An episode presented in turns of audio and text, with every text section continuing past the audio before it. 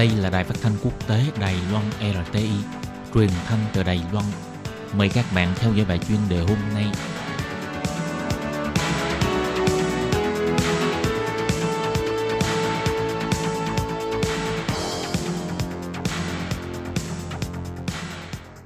Các bạn thân mến, Hải Ly xin chào các bạn. Sau đây mời các bạn đến với bài chuyên đề hôm nay qua nội dung bài viết từ năm học 2019-2020, ba biện pháp chiêu sinh đại học nhiều nhất áp dụng tính kết quả 4 môn thi trắc nghiệm trình độ cấp 3. Các bạn thân mến, và bây giờ Hải Ly xin mời các bạn đến với nội dung chi tiết của bài chuyên đề hôm nay.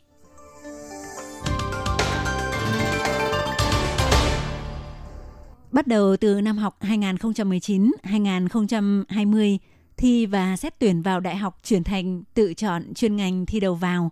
và để ứng phó với việc năm 2019 đề cương mới chương trình giáo dục quốc dân cơ bản bắt đầu thực thi. Năm ngoái, Bộ Giáo dục phê chuẩn quy định chiêu sinh mới. Hội Liên hợp Ủy ban chiêu sinh đại học vào ngày 9 tháng 1 đã triệu tập hội nghị tiểu ban công tác giáo vụ trường. Theo đó, đưa ra nghị quyết bắt đầu từ năm 2019, ba biện pháp nhập học đại học bao gồm được tiến cử theo kế hoạch xét tuyển phồn tinh, cá nhân xin xét tuyển hoặc dự thi đầu vào, áp dụng tính kết quả thi trắc nghiệm các môn học cấp 3, nhiều nhất sẽ tính 4 môn cộng gộp lại. Và theo Hội Liên hợp Ủy ban Chiêu sinh Đại học chỉ ra, trong 1.963 chuyên ngành học có tham gia chương trình xét tuyển cá nhân, thì có 6 trường học và chuyên ngành áp dụng các môn thi trắc nghiệm trình độ cấp 3 khác với số môn học của chương trình xét tuyển ưu tiên phồn tinh – và mặc dù là phù hợp với quy định chung nhiều nhất xét tuyển bằng kết quả của 4 môn thi trắc nghiệm trình độ cấp 3, nhưng 4 môn của hai biện pháp xét tuyển lại có môn không trùng nhau nên cộng gộp lại thì hai kênh thi và xét tuyển nêu trên lại áp dụng đến tổng cộng 5 môn. Ví dụ như chuyên ngành y của trường Đại học Y học Trung Quốc áp dụng xét tuyển 4 môn gồm tiếng Anh, toán, xã hội và tự nhiên đối với đối tượng xét tuyển thuộc kế hoạch ưu tiên phồn tinh nhưng đối với đối tượng tự nộp đơn xin xét tuyển cá nhân thì trường này lại áp dụng 4 môn gồm quốc ngữ, tiếng Anh, toán và tự nhiên. Như vậy, hai kênh xét tuyển này bao gồm tổng số 5 môn xét tuyển.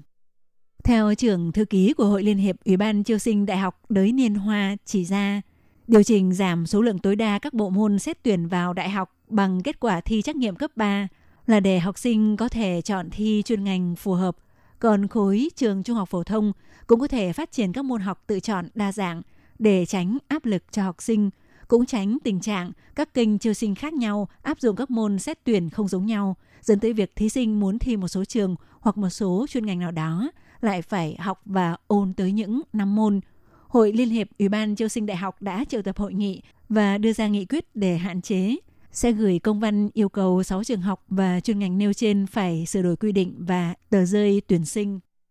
Còn đối với hệ dự thi và phân chuyên ngành theo kết quả điểm thi đại học đầu vào, thì trường thư ký Đới Niên Hoa cho biết, một số trường đại học và một số ngành học ngoài xét điểm thi đầu vào đại học thì cũng áp dụng lấy kết quả thi trắc nghiệm trình độ cấp 3 để lấy đó làm tiêu chí kiểm định. Hội Liên hợp Ủy ban Chiêu sinh Đại học cũng yêu cầu Ủy ban phân bổ đối với nhóm thí sinh dự thi đầu vào đại học phải tiến hành điều tra xem ba kênh tuyển sinh khác nhau gồm xét tuyển theo kế hoạch ưu tiên phồn tinh, xin xét tuyển cá nhân và thi đầu vào đại học có thống nhất bốn bộ môn xét tuyển giống nhau hay không để tiến hành điều chỉnh.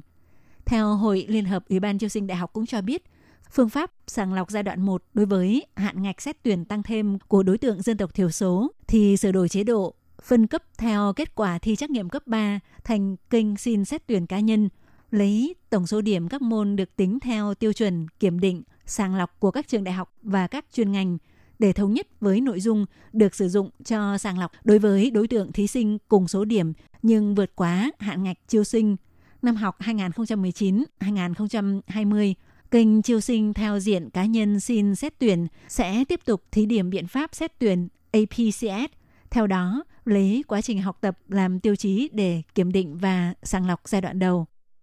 Các bạn thân mến, Hải Ly xin cảm ơn các bạn vừa theo dõi bài chuyên